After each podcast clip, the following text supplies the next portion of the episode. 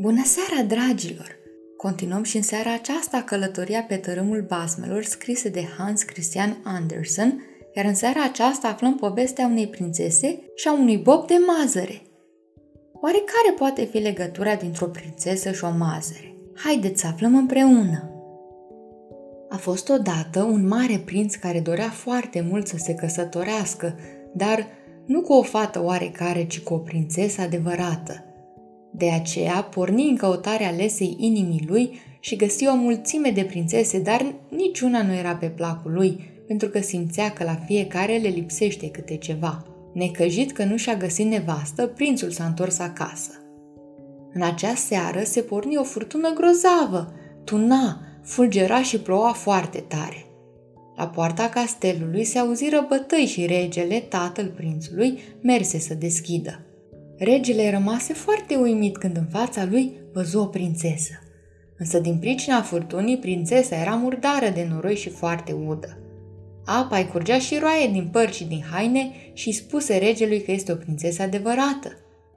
Regina, care nu prea dorea să o primească în castel, îi spuse Vedem noi imediat cine ești.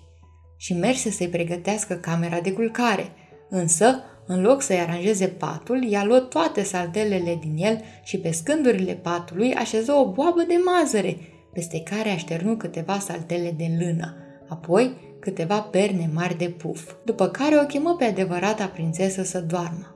A doua zi dimineața, știind că a schimbat saltelele și a pus o boabă de mazăre, regina o întrebă. Spune-mi, prințeso, cum ai dormit azi noapte?" Ah, foarte rău, îi răspunse ea.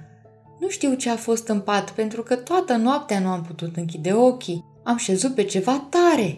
Și acum sunt plină de vânătăi. A fost groaznic. Atunci regina îi încredință pe toți că această doamnă este o prințesă adevărată, pentru că a simțit prin acele saltele de lână și prin pernele de puf boaba de mazăre. Și așa de sensibilă și gingașă nu putea fi decât o prințesă adevărată. Astfel, Prințul fusese încredințat că acea doamnă era o prințesă adevărată și se căsători cu ea, iar boaba de mazăre pe care dormise în acea noapte a fost luată și păstrată în lădiță unde erau bijuteriile reginei. Și a rămas în acea lădiță până în zilele noastre, ca o mărturie pentru această poveste care este o poveste adevărată. Credeți că într-adevăr prințesa era atât de sensibilă și a simțit bobul de mazăre sau la fel ca în povestea trecută cu hainele regelui, să fie vorba de o minciună.